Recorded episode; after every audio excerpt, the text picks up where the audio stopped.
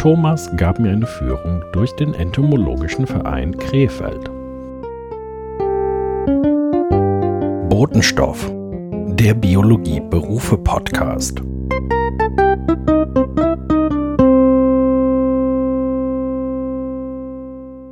Hallo und herzlich willkommen zurück zum Botenstoff-Podcast, Episode acht, veröffentlicht am achtzehnten neunten zweitausendzweiundzwanzig.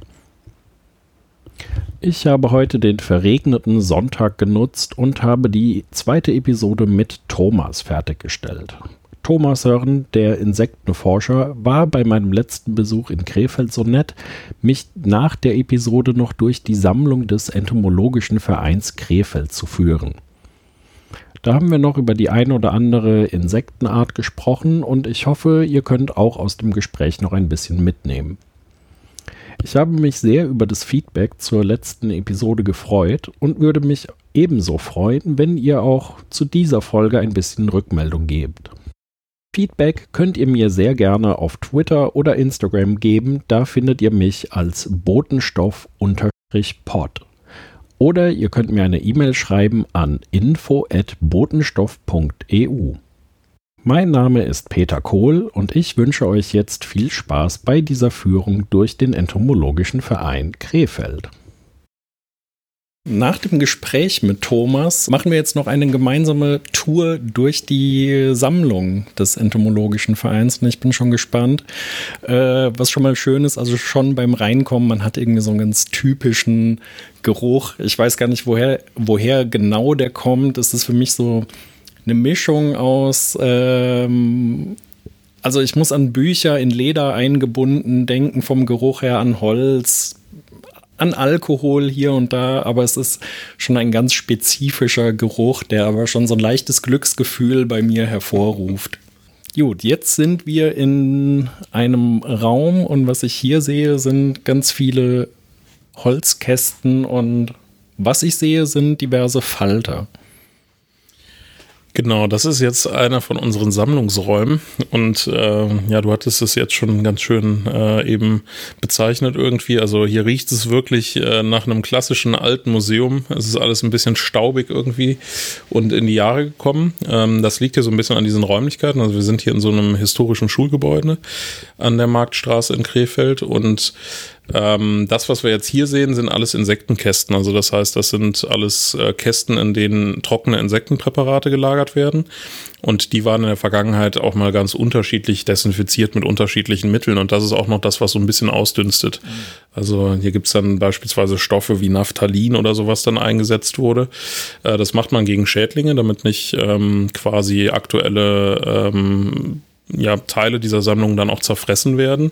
Ähm, und heute machen wir das aber wirklich eigentlich als Desinfektion über Mottenpapier, so wie man es eigentlich auch aus dem Handel kennt, weil das ist im Prinzip ein Insektengift und ähm, wenn man das abgeschlossen in so einem Kasten hat, dann reicht das aus.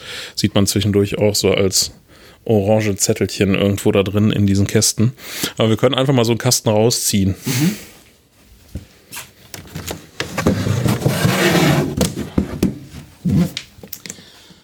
So sieht das dann aus. Das ist jetzt quasi ein Teil dieser Schmetterlingssammlung. Also insgesamt haben wir wahrscheinlich so knapp zwei Millionen trockene Insektenpräparate hier. Ähm, und das sind jetzt quasi alles Falter von einer Art. Und ähm, hier ist es jetzt so, das ist eigentlich das Interessante, dass hier die Tätigkeit von den ganzen Menschen aus den letzten Jahrzehnten hier drin steckt, so gesehen. Gemeinsam ähm, gebündelt dann halt immer für einzelne Arten. Also das heißt, das, was wir jetzt hier sehen, ist zum Beispiel alles nur eine Art vom Niederrhein. Und wenn man jetzt hier dann mal drunter schaut auf diese Zettel, dann sieht man hier neunzehnhundertsiebenundachtzig, ähm, aber auch zum Beispiel neunzehnhundertsechsundsiebzig. Es geht auch noch weiter in die Vergangenheit rein. Also das heißt, ganz unterschiedliche Zeiträume, wann diese Tiere gesammelt wurden. Und ähm, so haben wir eigentlich mit dieser ja, sehr umfassenden Sammlung hier so einen sehr großen Katalog und einen Einblick in die Vergangenheit über diese trocken präparierten äh, Insekten, den wir anders gar nicht mehr bekommen können heute. Genau, wenn ich mir jetzt den Kasten so ein bisschen angucke, also es sind ähm, sieben Reihen von Insekten und es sind immer ja, locker zehn, zwölf in einer Reihe, die auch sehr unterschiedlich sind. Ähm, also dafür, dass das eine Art ist, ähm, finde ich, der Größen- und der Farbunterschied ist da schon relativ deutlich. Also von ähm, ja, hell weißlich-gelblichen bis zu einer deutlichen braunen Färbung sind das. Ähm, und die Größe unterscheidet sich da auch relativ erheblich. Das sind dann unterschiedliche, ähm, also eine Art, hattest du ja schon gesagt. Ähm, ist das Geschlechtsdimorphismus oder ist das äh, auch, hat es mit Jahreszeiten zu tun, mit dem Alter? Wie ist das? Genau, also hier gibt es jetzt tatsächlich einen Sexualdimorphismus, diesen Geschlechtsdimorphismus, der sehr deutlich ist bei dieser Art. Das ist nicht bei allen so, ne? Also das schwankt immer so ein bisschen.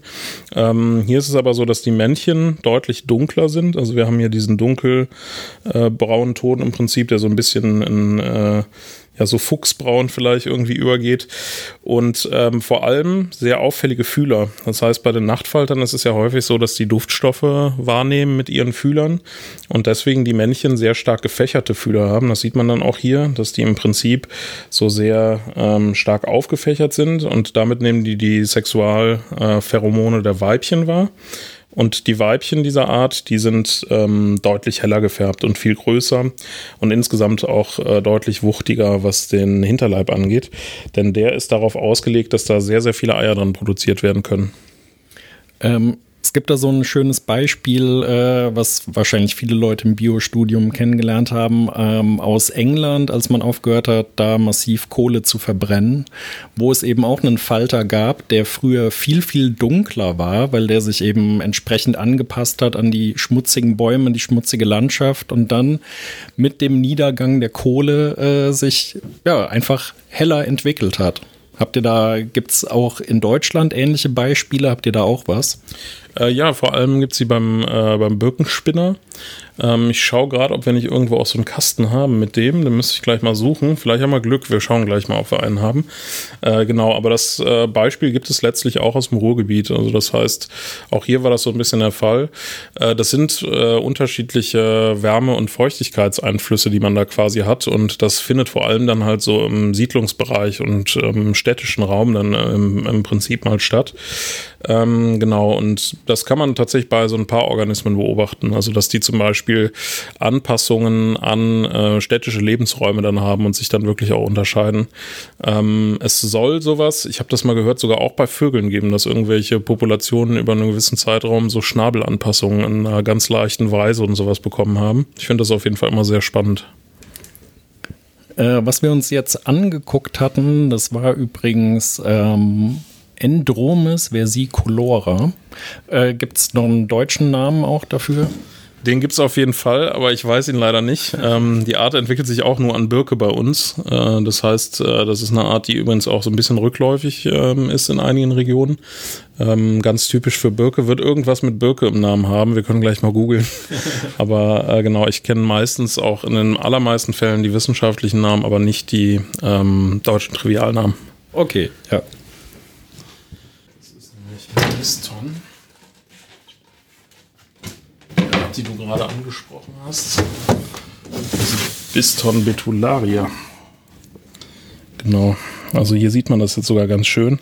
Das, was du gerade angesprochen hast mit den sehr dunklen Tieren, die fast ins Schwärzliche gehen und so ganz enorm helle Tiere quasi. Und äh, da haben wir sogar schöne Beispiele hier in der Sammlung. Und das ist jetzt eben in dem Fall äh, kein Sexualdimorphismus, sondern das ist wirklich ähm, Anpassung an die Landschaft. Genau, Biston hat auch einen Sexualdimorphismus zu einem gewissen Grad. Also das heißt, auch hier sieht man bei den Fühlern, bei den Männchen, diese sehr äh, stark aufgefächerten Fühler. Aber man sieht, dass man die auch bei den sehr dunklen Tieren finden kann. Das heißt, ähm, hier ist es so, dass beide Geschlechter in unterschiedlicher Weise entweder sehr hell oder sehr dunkel sein können. Und äh, das sind dann Sachen, die mit kleinräumigen Faktoren wirklich zusammenhängen. Ähm, welche Faktoren das sind, das weiß man nur in einigen Fällen. Es gibt zum Beispiel dieses Beispiel, dass man Tagpfauenaugen, äh, also Tagpfauenauge, äh, das kennen wir eigentlich alle, ist ein sehr häufiger Tagfalter, den man ähm, auch im Siedlungsbereich äh, beobachten kann, der sich an Brennnessel entwickelt vor allem. Äh, wenn man da die Puppen zum Beispiel im Kühlschrank lagert, dann werden die Tiere sehr dunkel. Also das heißt, da kriegt man so einen direkten Effekt über die Temperatur hin, während der Puppenliegezeit. Und ähnlich sieht es dann quasi auch bei solchen äh, Bereichen aus, wobei man dann natürlich lokal hier schon so eine Steigerung beobachten konnte. Und das ist ein Beispiel, was sich wirklich dann auch in vielen Büchern sogar wiederfindet.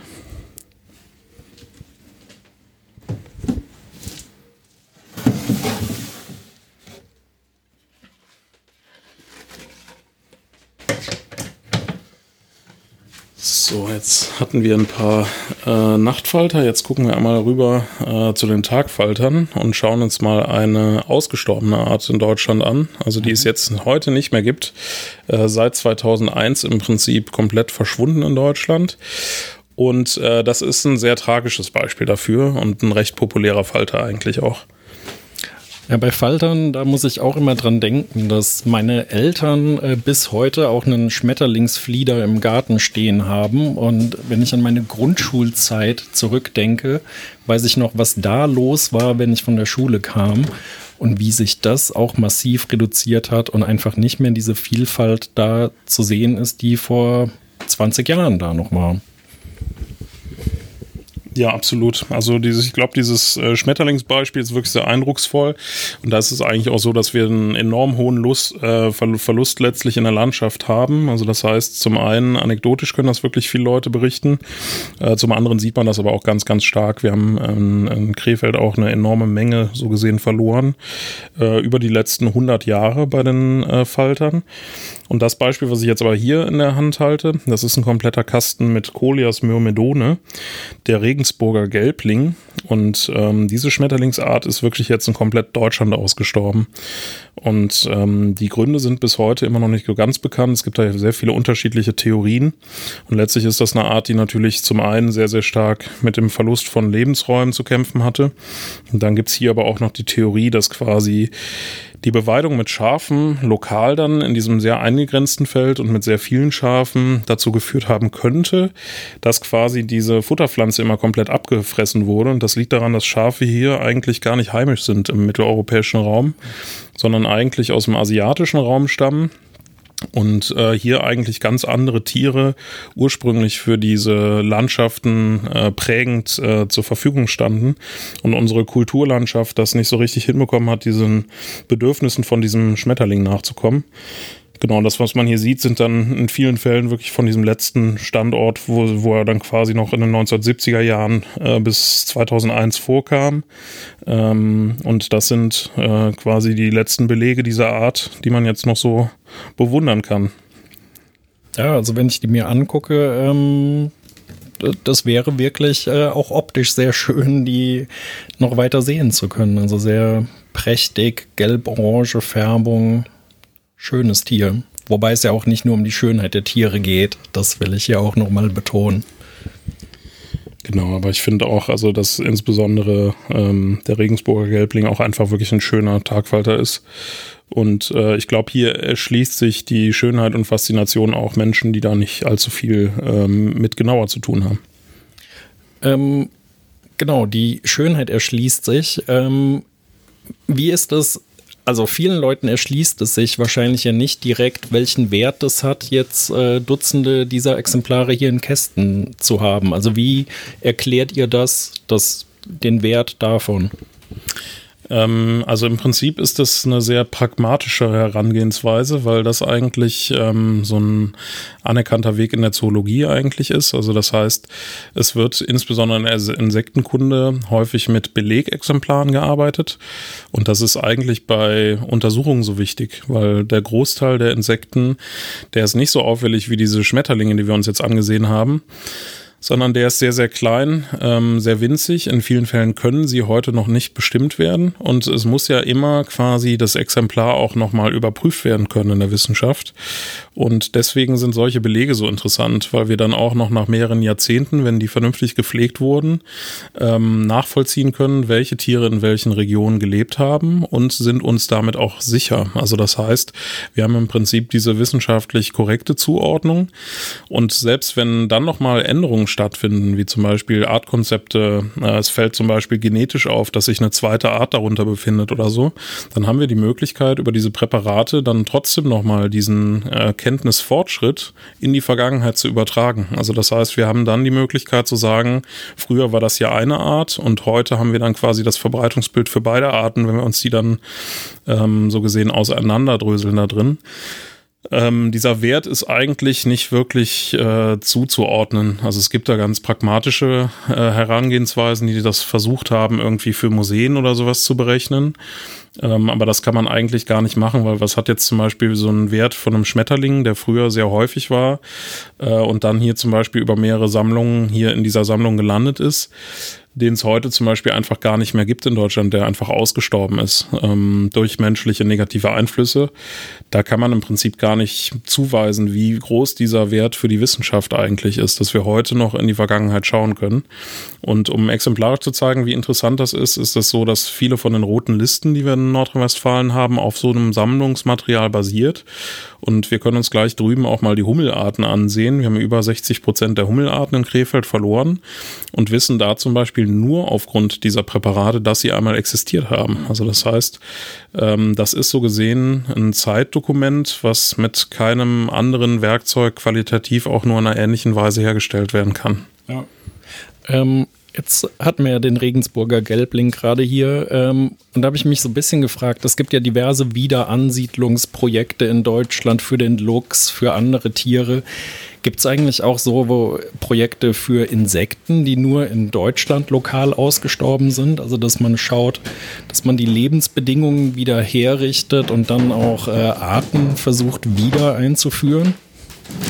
Ja, so diese Wiederansiedlungsprojekte gibt es bei Insekten auch, wobei das meistens noch nicht mit komplett ausgestorbenen Arten stattfindet, äh, sondern meistens ist es bei Insekten entweder so die Liebhaberei, dass so ein Falter, der in einer Region verschollen ist, kommt aber in anderen Regionen noch vor, dann auf so einen Trockenrasen dann beispielsweise nochmal gebracht wurde. Oder wenn ein wirtschaftlicher Nutzen dahinter steckt. Also beim großen Puppenräuber ist es zum Beispiel auch so ein sehr großer, sehr schöner Laufkäfer eigentlich. Den können wir uns gleich auch mal angucken. Weil der steckt auf jeden Fall irgendwo in dieser Sammlung auch mit drin. Ähm, da ist es auf jeden Fall auch so, dass wir damit eine Art haben, die... Ne, müssen wir gleich mal in Ruhe gucken.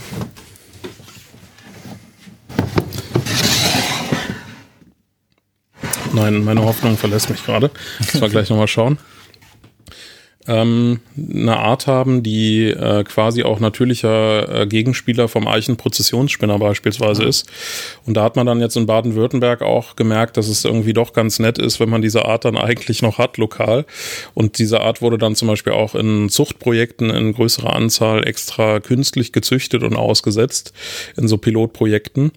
Und ähm, ja, ich bin aber sehr kritisch immer und betrachte das auch sehr kritisch, was solche Wiederansiedlungen angeht, weil wir eigentlich einen lokalen genetischen Verlust ähm, eigentlich komplett erfahren haben. Das heißt, Biodiversität besteht ja immer aus drei Säulen so gesehen, also der biologischen Vielfalt, ähm, der genetischen Vielfalt und dann noch dem Lebensraum. Und wenn im Prinzip so eine Art eigentlich auf allen drei Ebenen da verschwunden ist und man dann versucht, irgendwie so eine Zuchtform oder sowas wieder einzuführen, dann ist das sowieso nichts Nachhaltiges. Also das heißt, ähm, wir werden diese Art nicht mehr in äh, Ja, zu einem neuen Revival verhelfen oder so.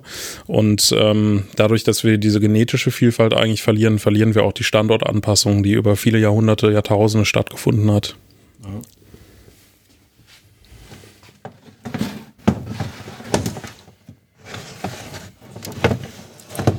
So. Nee, das funktioniert.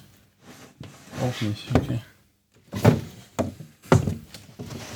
Zum Ufer los hier. So. Ja, während wir hier gerade noch äh, Käfer suchen, muss ich auch dran denken, dass wir im Studium damals auch in einem Kurs äh, auch mal Käfer präpariert hatten. Und das ist ja auch so eine wirkliche Kunst für sich, das zu machen, ähm, wenn man das Äh, Tier frisch gefangen hat, ist es ja auch feucht, also es wird später trocknen und mit dem Trocknen äh, zieht es sich dann doch auch irgendwie zusammen und es ist sehr feine Arbeit, das mit Nadeln auf Styropor oder irgendwas so festzustecken, dass es dann eben getrocknet auch möglichst äh, lebensgetreu wieder aussieht. Ähm, fand ich gar nicht so einfach. Ja, aber das klingt so, als ob ihr da im Studium schon was sehr Großes vor euch hattet, äh, so von der Körpergröße, weil wenn wir jetzt mal hier in den Kasten gucken, das ist eigentlich der äh, Durchschnitt äh, der Körpergröße, die wir von Käfern in Deutschland haben. Das sind nämlich so knapp zweieinhalb Millimeter, also nicht allzu groß. Das sind äh, die meisten Käferarten, äh, sind so zweieinhalb, drei Millimeter groß. Und hier ist es so, dass mit der Präparation ähm, das eigentlich sehr einfach ist. Also die werden aufgeklebt auf solche ähm, Pappkartons im Prinzip. Und äh, da werden dann die Fühler und Beine so gesehen abgestreckt, dass die von oben in möglichst vielen Perspektiven möglichst gut unter einer Stereolupe betrachtet werden können. Ja, deswegen macht man das. Und das, was man sehr häufig sieht, sind hier hinten so äh, kleine Kleckse da drauf. Das sind kleine Einbettungen von den Genitalstrukturen, weil bei den Genitalien ist es so, dass man das insbesondere bei den Insekten sehr häufig nutzen kann. Das funktioniert evolutionär nach so einem richtigen ähm, Schloss-Schlüssel-Prinzip eigentlich. Also das heißt, das ist so hochgradig angepasst, dass die Strukturen sich bei der nächstverwandten Art komplett unterscheiden. Das hat man irgendwann mal festgestellt und heute wird das auch standardmäßig mitgenutzt. Also das heißt, ähm, sehr ähnliche Arten, deren äh, äußerliche Morphologie teilweise gar nicht genutzt werden kann, um diese beiden Arten dann zu unterscheiden. Die kann man zum Beispiel eindeutig anhand dieser Genitalstruktur unterscheiden, weil die gar nicht mehr in der Lage sind, sich mit der anderen Art äh, fortzupflanzen. Das ist ähm, ja nicht nur bei den Käfern was sehr, sehr häufiges. Ähm, sieht man jetzt aber hier bei diesen Riesen so gesehen, in diesen zwei Millimeter Käfern auch sehr häufig. Hier zum Beispiel in diesem glänzenden Tropfen dahinter, das ist so eine Einbettungsflüssigkeit. Genau. Äh, wobei man da wirklich sagen muss, also diese Käfer sind einfach winzig ähm, und man könnte es eben für, für Fliegendreck teilweise halten, was da dann als äh, Genitalien eingebettet ist. Genau. Ist ähm, auch eine mühevolle Arbeit, das so zu machen, stelle ich mir vor. Ja, genau. Also wir haben jetzt hier so einen Kasten, da sind ja viele hunderte Präparate drin. In so einen Kasten können in dieser Größe quasi auch ja mal tausend ähm, Präparate oder sowas reinpassen. Und man muss eigentlich äh, davon ausgehen, dass hier ein Mensch so äh, wahrscheinlich locker zwanzig bis dreißig Minuten Minimum rein investiert hat pro Präparat. Ähm, wenn nicht in einigen Fällen sogar noch mehr. Also das heißt, hier steckt wirklich ähm, Lebenszeit drin. Ja. Genau, da vorne haben wir die äh, historischen Hummeln, die schauen wir uns jetzt mal an, also hier vorne diese beiden Kästen.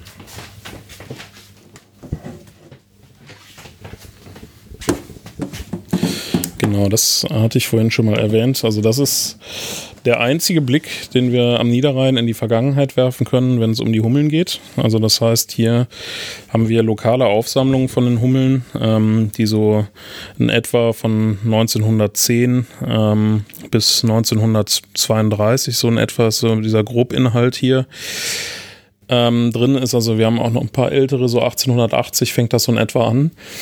Und äh, das ist eigentlich so das einzige Zeitdokument dann in diesem Zeitraum. Und man sieht dann hier sehr viele Hummelarten, wie auch die Deichhummel. Das ist diese große, die hier diesen schönen schwarzen, breiten Streifen auf dem äh, Halsschild hat, so gesehen. Ähm, die sind einfach hier lokal heute komplett ausgestorben. Also die gibt es hier einfach nicht mehr. Und ähm, hier gibt es dann einzelne Arten, also Deichhummel gibt es zum Beispiel auch noch in N R W an ähm, ein paar vereinzelten Stellen, nur nicht mehr hier am, am Niederrhein. Ähm, und in anderen Regionen in Deutschland werden die dann in einigen Stellen dann zum Beispiel auf den britischen Inseln oder in den Niederlanden auch komplett als äh, verschollen gilt aktuell. Also das heißt, das sind im Prinzip Aussterbeprozesse, die man beobachten kann. Und andere Arten sind wirklich großräumig verschwunden. Also insbesondere da, wo auch die Pflanzen gar nicht mehr zur Verfügung stehen. Was hier jetzt auch noch mit drin steckt, sind äh, Parasiten von Hummeln, wenn ich das richtig sehe, oder? Na, wir haben jetzt äh, hier im Prinzip ähm, so eine systematische Ordnung und hier endet quasi noch die Anthophora, die Gattung. Ähm, das heißt nochmal so ein paar andere ähm, ein paar andere Wildbienenarten und dann geht es mit den Hummeln weiter. Das, was wir aber bei den Hummeln haben, sind nochmal Kuckuckshummeln. Also das heißt, es gibt im Prinzip ein paar Hummelarten, die nutzen ähm, andere Hummeln, um bei diesen zu leben und sich versorgen zu lassen, weil das ja auch staatenbildende Insekten gibt, äh, sind. Also das heißt, es gibt eine Königin, die für die Eiproduktion da ist und ähm, Eier ablegt und ähm, die Arbeiterinnen äh, in diesem Staat, die kümmern sich im Prinzip ähm, um die Nahrung und äh, um die Verteidigung des Nestes. Und äh, diese Kuckuckshummeln, die äh, lassen im Prinzip ihren Nachwuchs einfach mit großziehen. Und das ist die Strategie, da gibt es einige von. Ähm, die finden wir auch hier drin in, in ein paar Fällen. Das ist auf jeden Fall eigentlich immer spannend. Ich weiß nicht, wie oft ich schon in diesen Kasten reingeguckt habe, aber ähm, das ist tatsächlich jedes Mal aufs Neue spannend. Vor allem bei den Hummeln muss man wirklich mal drauf achten. Wir haben in unserer Kulturlandschaft im Wesentlichen einfach, ähm, so insbesondere wenn wir uns in N R W bewegen, in den Parklandschaften also maximal sieben oder acht Hummelarten, die man da sehr regelmäßig beobachten kann. Und alles darüber hinaus ist mittlerweile wirklich sehr, sehr großräumig selten geworden. Und ähm, hier steckt wirklich noch eine absolute Diversität drin. Also die Landschaft damals muss deutlich reichhaltiger gewesen sein. Ähm, insbesondere, wenn man auch einfach diese Größe dieser Serien sieht. Ja, bei den äh, sieben, acht bekannten Hummeln muss ich dran denken, dass ich mal bei einer Exkursion eine Art Visitenkarte gesehen habe, wo dann die ähm, Farben der Ringe am Hinterleib aufgedruckt waren, an denen man relativ gut dann die Arten auseinanderhalten kann. Ähm, das war einerseits eben sehr schön und praktisch, andererseits irgendwo auch ein bisschen bitter, dass dann eben diese Visitenkarte mittlerweile ausreicht, um den Großteil da zu bestimmen.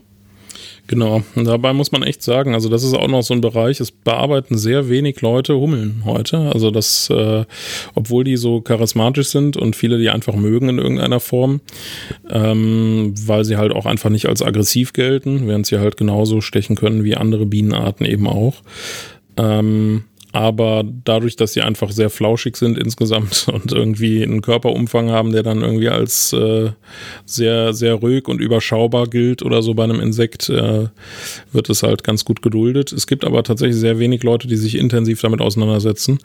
Und die Hummelbestimmung ist echt eine Herausforderung. Also das, ähm, da gibt es auch nicht viele, die das wirklich ähm, sehr gut beherrschen in alle Bereiche und insbesondere bei den Männchen dann noch dieser Hummelarten. Das lohnt sich auf jeden Fall auch, sich das nochmal genauer anzugucken. Ähm, welches Insekt ist eigentlich so gemeinhin das größte in Deutschland? Und habt ihr auch das hier in der Sammlung? Ähm, ja, wir haben bei uns auf jeden Fall mehrere sehr große Libellenarten. Die haben wir aber, glaube ich, nicht in der historischen Sammlung. Mal gucken. Also Libellen haben den Vorteil heute eigentlich, dass die meisten Libellen ähm, sehr gut so bestimmt werden können. Das heißt, sie müssen eigentlich nicht mehr gefangen werden. Und es reicht eigentlich ein Foto aus als Beleg. Das macht man sich da auch zunutze. Ähm, sehr viele arbeiten auch ohne Belege. Das finde ich aber tatsächlich nicht korrekt. Also das heißt, es muss schon in irgendeiner Form dokumentiert sein. Und wir haben aber so ein paar alte Sachen in der Sammlung. Da sind wirklich sehr, sehr große Tiere dann auch bei, bei den Quelljungfern, Cordyloga, äh, Cordylogaster. Ähm, und äh, bei den größten Käfern, die haben wir natürlich da, die Hirschkäfer, die können wir uns mal ansehen. Ähm, das heißt, das ist ja auch so mit der populärste Käfer bei uns. Äh, den können wir auf jeden Fall gerade mal anschauen. Ansonsten bei den Heuschrecken. Das große grüne Heupferd haben wir unter anderem da. Das können wir uns auch mal ansehen, genau. Ich fange mal mit dem Hirschkäfer an. Mhm.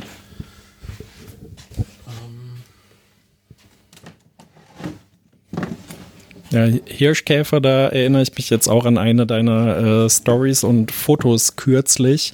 Äh, Hirschkäfer mit ihren mächtigen ähm, ja, Kampfwerkzeugen, die sie haben. Ähm, da hat es so Bilder gezeigt, dass die sich, tat, also dass das wirklich äh, Spuren hinterlässt, auch am Panzer. Ja. Ähm, fand ich auch sehr eindrucksvoll zu sehen. Genau, das können wir mal aktiv beobachten hier, weil ähm, also bei den Hirschkäfern ist es so, dass die Männchen im Prinzip Kämpfe um die Weibchen durchführen und äh, versuchen sich im Prinzip gegenseitig auszuhebeln, haben aber eine ordentliche Kraft da drin. Man sieht hier auch tatsächlich überall diese kleinen Dellen drin an den Flügeldecken. Und das sind Stellen, wo im Prinzip einmal dieser Knacks äh, dann durchgeführt wurde von einem anderen Männchen, der dann ähm, genau das hier einmal im Prinzip hochgehoben hat. Und manchmal endet das sogar in Löchern. Hier sehen wir eins, genau. Da ist so ein richtiges Loch an der Seite. Ah, da ja. ist im Prinzip so ein Dorn dann wirklich auch mal reingedrückt worden. Äh, das sind wirklich die Verletzungen, die die dann auch von sich tragen. Und sowas kann unter Umständen auch eine Verletzung der Flugmuskulatur bedeuten. Hm. Das, was wir hier sehen, dieses sehr große Loch. Das heißt, das sind wirklich Verletzungen, die bedeuten auch was für die Fitness dieses Tieres. Ne? Also, das heißt, ganz so blumig geht es da nicht ab. Aber an sich ist das normalerweise kein Kampf auf Leben und Tod, sondern das verlierende Männchen zieht sich dann zurück. Genau, also wir haben da eigentlich die Situation, man sieht diese enormen Größenunterschiede hier, also wie, wie stark dieser Größenunterschied sein kann. Ähm, wir haben eigentlich die Situation, dass die sich aushebeln und quasi von einem Ast herunterwerfen, beispielsweise, auf dem sie sich befinden. Ähm, oder irgendwann lässt das schwache äh, Männchen einfach, äh, einfach äh, ab. So gesehen, von dieser Kampfsituation. Und ähm, es gibt aber auch die Situation, insbesondere bei diesen riesengroßen Männchen und diesen sehr winzigen Männchen, dass äh, die großen Männchen so ein kleines gar nicht mehr als Konkurrenz wahrnehmen und merken gar nicht, dass sich dieses kleine gerade mit dem Weibchen paart beispielsweise. Oder es gibt die Situation, dass diese kleinen Männchen äh, einfach unter so ein großes Männchen drunter gehen und paaren sich mit den Weibchen und haben da einen Fitnessvorteil, weil die auf jeden Fall äh, keine Probleme haben, sich in irgendeinen Kampf begeben zu müssen. Also es ist schon sehr absurd und man sieht wirklich, sobald das sehr groß ge- äh, wird, also so ab diesen sieben Zentimetern eigentlich, so ab ähm, ja, so fünfundsechzig Millimetern können die mal auftauchen, wird dieser Kopf absurd breit, ne, im Verhältnis zu diesen äh, Köpfen bei diesen sehr kleinen Männchen. Und ähm, es gibt auf jeden Fall einzelne Exemplare, die auch mal neun Zentimeter und sowas bekommen können. Also es sind schon wirklich enorm große Tiere und äh, immer sehr beeindruckend, wenn man welche sieht. Ja.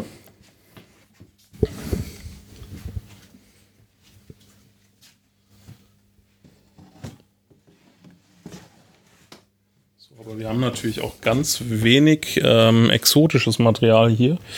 Und zwar haben wir eine alte historische Sammlung. Die haben wir auch noch im Originalschrank gelassen hier, ähm, wo jemand weltweit Blatthornkäfer gesammelt hat, unterschiedliche Familien. Und ähm, hier sind auch wirkliche Exoten drin. Das können wir uns auch mal angucken.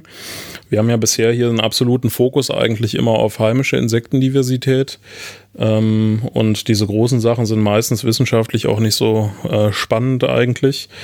Ähm, und es gibt auch viele, zum Beispiel heute mit so klassischem Insektenhandel oder so, wo dann irgendwie so äh, bunte präparierte Insekten in Rahmen oder so, die dann an irgendwelchen Wänden landen. Das ist natürlich auch nicht sonderlich wissenschaftlich und ethisch dann auch so ein bisschen fragwürdig. Ähm, weil diese Tiere, die wir hier in der Regel haben, ja für die äh, Forschung gestorben sind und für lokale naturkundliche Fragen. Ähm, genauso sieht das bei diesen äh, alten Sammlungen hier aus. Aber hier finden sich wirklich auch somit die größten äh, Insekten, die es dann äh, weltweit quasi noch gibt, äh, in diesen Sammlungen. Und bei den Käfern können wir uns das mal kurz angucken.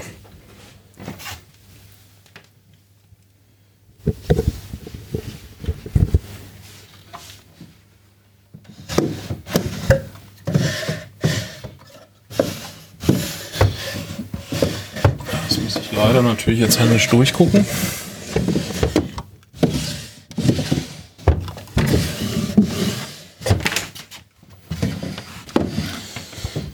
In dieser alten Sammlung hat das hier den Nachteil, dass die nicht überall beschriftet war. Das heißt, ich muss jetzt gerade mal einige Kästen rausziehen, guck da kurz rein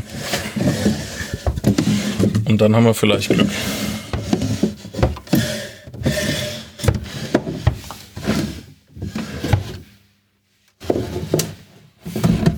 Okay, wow. Das sind zum Beispiel Goliath-Käfer. Bei den Goliath-Käfern aus Afrika, also alle auf dem afrikanischen Kontinent letztlich, im südlichen Bereich.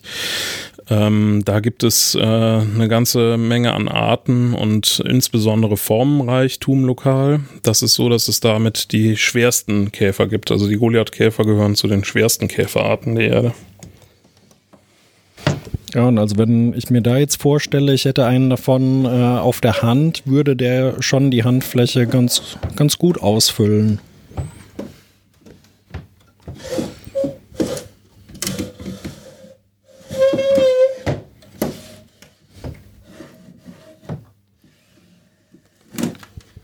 Die sind auch noch sehr schön. Das hier sind Phaneus-Arten. Das sind große Mistkäfer aus Südamerika. Bei denen ist es auch so, dass die schon enorm prächtig werden können und sehr große Hörner haben. Und vor allem diese, diese Farben hier sind natürlich faszinierend, ne? Und diese Sammlung, äh, die ist auf jeden Fall auch schon weit über hundert Jahre alt. Also das heißt, das hier sind noch, ist der Originalzustand, wie er damals halt auch war, ne? Ja. Konserviert quasi in diesen Kästen, weil sie immer trocken gelagert wurden. Wie ist das an sich generell mit der Haltbarkeit? Jetzt bei den Faltern zum Beispiel hat man schon gesehen, dass manchmal einfach die Flügel so ein bisschen zerbröseln. Also auch bei den getrockneten Tieren nagt wahrscheinlich ja einfach der Zahn der Zeit. Ähm, nee, eigentlich nicht. Also das heißt, das war so ein unterschiedlicher Zustand, wie alt diese Tiere waren. Also das heißt, sie sind manchmal recht abgeflattert. Ähm, bei den Schmetterlingen sieht man das sehr, sehr stark. Also sehr frisch geschlüpfte Schmetterlinge, die haben ja ähm, quasi die ähm, Körperoberfläche mit äh, feinen Schuppen bedeckt, insbesondere die Flügel. Es gibt auch welche, die haben die noch glasartig, so wie man das dann eigentlich von Bienen oder Wespen oder sowas kennt. Ähm, aber dem, dem meiste Teil, die haben da Schuppen drauf. Und es ist tatsächlich so, mit den ersten Flügelschlägen fängt das an, dass sich diese Schuppen ablösen. Und ähm, im Laufe der Zeit gibt es dann auch sehr ausgefallen Tiere. Und das ist auch so ein bisschen ein Altersmerkmal manchmal. Das kann man sich auch angucken, wenn man zum Beispiel einige Schmetterlingsarten, wenn man die jetzt gerade ganz frisch sieht, so zur Tätigkeits-, irgendwie zur Aktivitätsbeginn, dann sind die wunderschön und bunt und zum Schluss sind die tatsächlich ziemlich ausgefranst.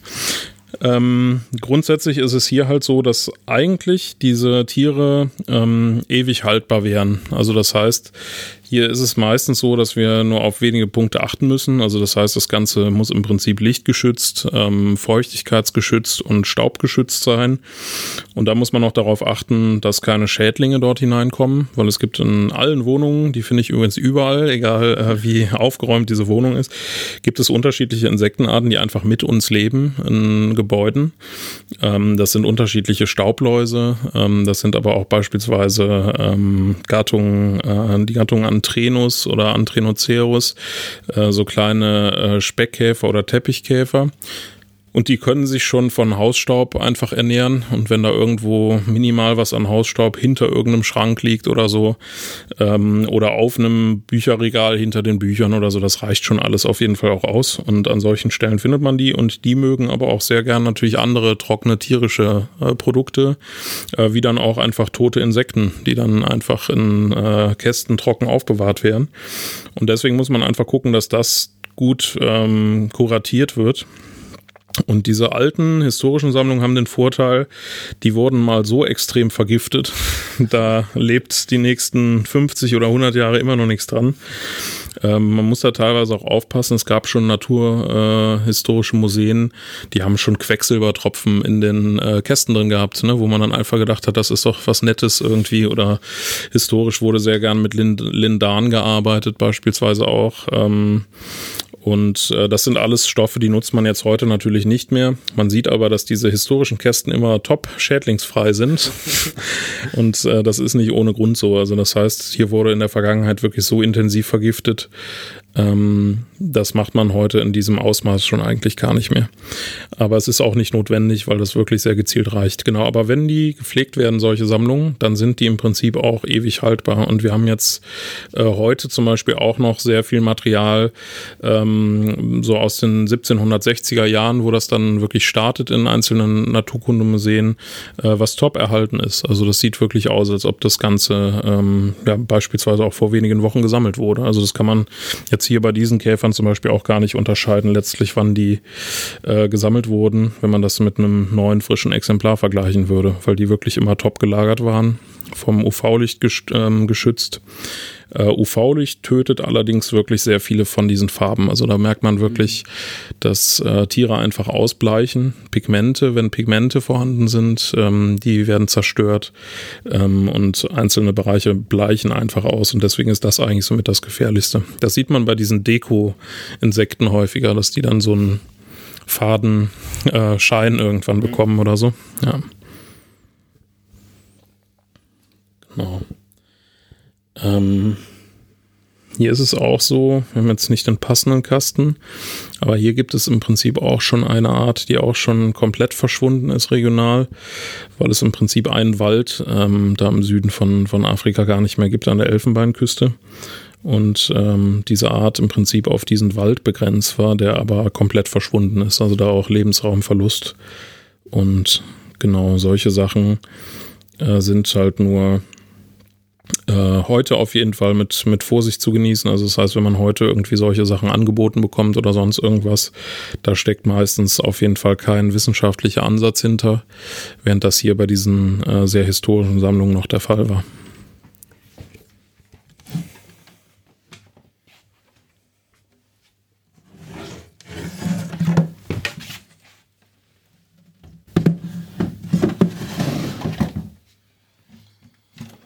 So, eine Sache, die wir uns auch noch ansehen können, äh, das wären jetzt zum Beispiel die historischen Herbarbelege. Hm. Denn wir haben nicht nur Insekten hier, sondern auch Pflanzen. Und da ist der Verlust von biologischer Vielfalt in einigen Fällen noch viel krasser. Hm. Erinnert mich jetzt ein bisschen an die Kunstmappe, die ich irgendwann mal in der Schule hatte, äh, so mit, sieht aus wie Hanfseile zugebunden. Genau. Und da verbergen sich dann gleich Pflanzen drin. Genau, eigentlich ist es aber von der Mappe her genauso. Also die Pflanzen sind natürlich äh, gepresst und auf äh, Papier befestigt. Und diese Herbarbögen müssen eigentlich nur als Bögen aufbewahrt werden. Und äh, deswegen haben wir im Prinzip das dann wirklich einfach gebündelt in diesen Mappen vorliegen. Und äh, das hier sind äh, dann wirklich alte historische Belege vom Niederrhein. Wir sind jetzt hier im Mai neunzehnhundertacht äh, aus Kempen vom Niederrhein. Ähm, genau, jetzt haben wir hier auf jeden Fall einen Aaronstab äh, als Beleg. Und diese getrockneten Präparate sind sehr interessant, weil wir auch hier, wie bei diesen Tierpräparaten, einen Blick in die Vergangenheit haben. Und wir haben äh, hier in diesen Belegen äh, zahlreiche Wasserpflanzen, die heute hier ähm, am Niederrhein auch komplett ausgestorben sind, die aber damals hier in Krefeld scheinbar in einzelnen äh, Situationen überhaupt nicht selten waren. Also das heißt, ähm, das hier sind im Prinzip diese Belege. Hier sieht man auch mal eine relativ kleine Pflanze aus Tra, auch bei Krefeld, genau. Und äh, das ist auf jeden Fall auch sehr selten. Also das heißt, wirkliche historische Herbarien, die eine lokale ähm, Vielfalt dokumentieren, ist auch was Einzigartiges jetzt hier am Niederrhein. Ich muss jetzt gerade ähm, auch noch an ein besonderes Insekt denken, an die äh, Zaunrüben-Sandbiene. Mhm. Ähm, meine Lieblingswildbiene, allein wegen des Namens schon, die eben auch äh, komplett abhängt von der Zaunrübe. Und das ist so ein Beispiel, ähm, wie sich Insekten und Pflanzen dann gegenseitig äh, beeinflussen können und ähm, füreinander notwendig sind. Und dann kann man sich vorstellen, dass das Aussterben einer Pflanze auch zum Aussterben eines Insekts führen kann oder umgekehrt. Ja, absolut. Also wir haben insbesondere bei den äh, Insekten den Fall, dass wir ähm, ja so äh, weit über zehntausend Arten, ähm, die bei uns äh, vorkommen, also knapp ein Drittel so, die sind äh, quasi von äh, Pflanzen abhängig in irgendeiner Form als Larve. Und äh, dabei gibt es ganz, ganz unterschiedliche Arten, die sind wirklich von einer einzelnen Art abhängig. Und das Faszinierende dabei ist eigentlich auch, wie wenig wir das teilweise verstehen, weil das nicht zwingend heißt, dass diese Insektenart überall da vorkommt, wo die Pflanzenart vorkommt.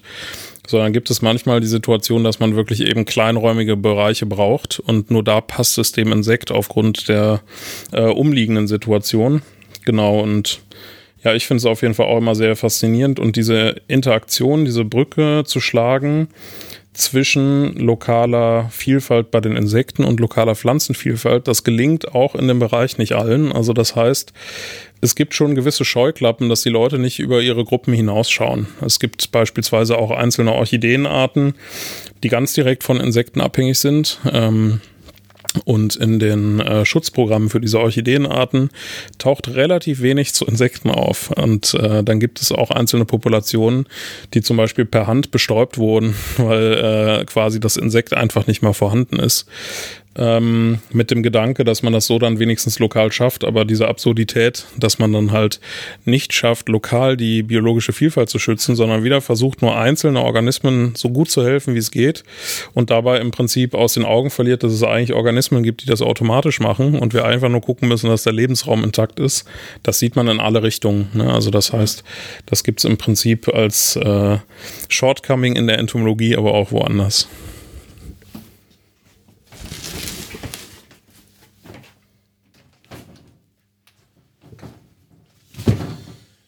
Ja, ich glaube, du hast einen umfassenderen Einblick soweit, ne? Ähm, genau, wir könnten ewig weitermachen. Es gibt viel zu entdecken. Genau, aber ich glaube, so ein paar Gruppen äh, haben wir gesehen.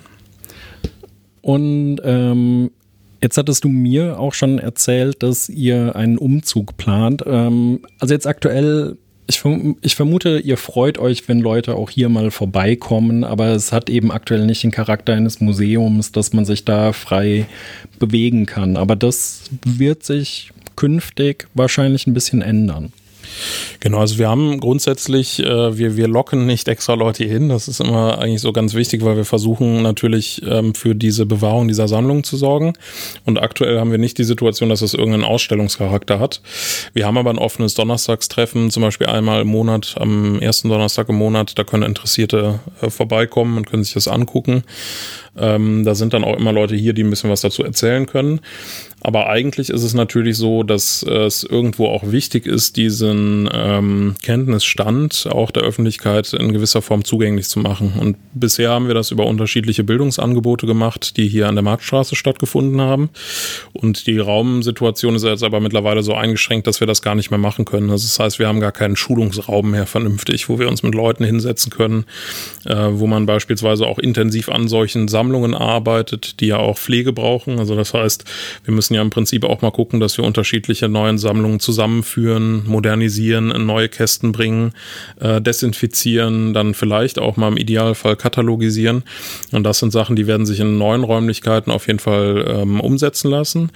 Und dann haben wir natürlich auch wieder die Situation, wo wir sagen können, wir können auch mal über Ausstellungen nachdenken, weil das auch einfach viel zu kurz kam in den letzten Jahren hier aufgrund dieser Raumsituation. Und da ist eigentlich so der Gedanke, dass wir das sehr innovativ gestalten wollen und auch nachhaltig, dass diese Informationen zum einen natürlich in der Ausstellung sind, zum anderen aber halt auch einfach immer mit digitalen Schnittstellen verknüpft sind, sodass halt auch dieses Wissen auch nach außen getragen werden kann, dass dieses Wissen auch von außen zugreifbar ist und nicht so stark limitiert ist wie in anderen musealen Einrichtungen. Okay, dann bin ich mal gespannt, was ist ungefähr so die, äh, der Zeitraum? Also wann kann man da möglicherweise mehr sehen? Also ich würde mal sagen, dass das schon so fünf, sechs Jahre jetzt mindestens werden, äh, bis das soweit ist, weil letztlich äh, findet erstmal der Umzug statt, dann die Konzeptionierung von solchen äh, Dingen und ähm, da das dann immer mit gewissen Laufzeiten irgendwie von einzelnen Projekten ähm, verbunden ist, ist das tatsächlich erst was Mittelfristiges, was wir jetzt äh, nicht in den nächsten ein, zwei Jahren erreichen werden können. Okay, gut, dann vielen Dank für die Führung und äh, ich bin gespannt, wie es weitergeht.